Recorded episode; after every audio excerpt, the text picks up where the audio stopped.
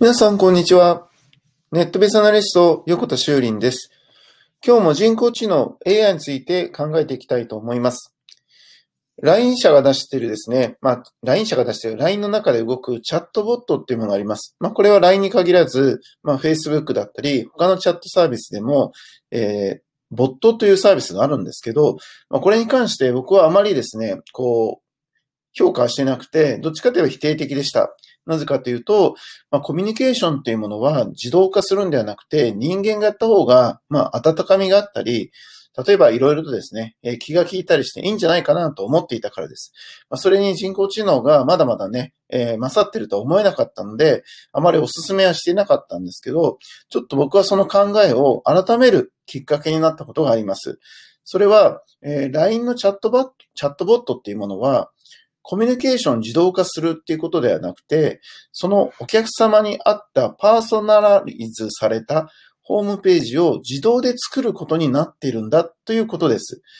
つまり、あの、何かお客さんにまず質問があるんですね。あの、どこに住んでる方ですかとか何歳ですかとかで質問があって、それに答えていくと、もしくはどういうものをご希望ですか？みたいな形で答えていくと、それに合った答えがどんどんどんどんとこう出てくるわけですね。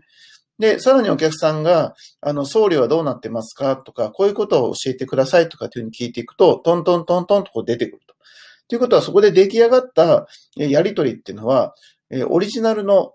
パーソナライズされたホームページであるというふうに捉えるわけです。で、それが LINE の中にできてるっていうことです。つまり、その Yahoo とか Google とかで検索しているホームページでもないし、スマートフォンのアプリとしてダウンロードして自分のスマホの画面に表示させてるわけでもなく、LINE の中に自分の会社のホームページがその人に合った、その人が知りたい内容で作られていく。さらにそこに LINE を使ってですね、お客様に一斉通知することに、プッシュ通知することによって、それにさらにお店が言いたいことを補うこともできるし、例えば、お客さんが途中で質問したいとかお問い合わせすることによって、さらにその部分も、え、補われたホームページになっていくと。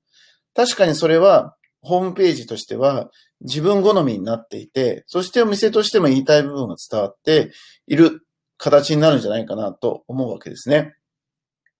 ちょっと捉え方を変えると、コミュニケーションではないんだっていうふうに捉えるとですね、えー、これはまだまだ人間よりも、こう、だって100人に同時にですね、コミュニケーションを取ることができないわけなんで、100人同時にパーソナライズされたホームページができるってすごいと思いませんか？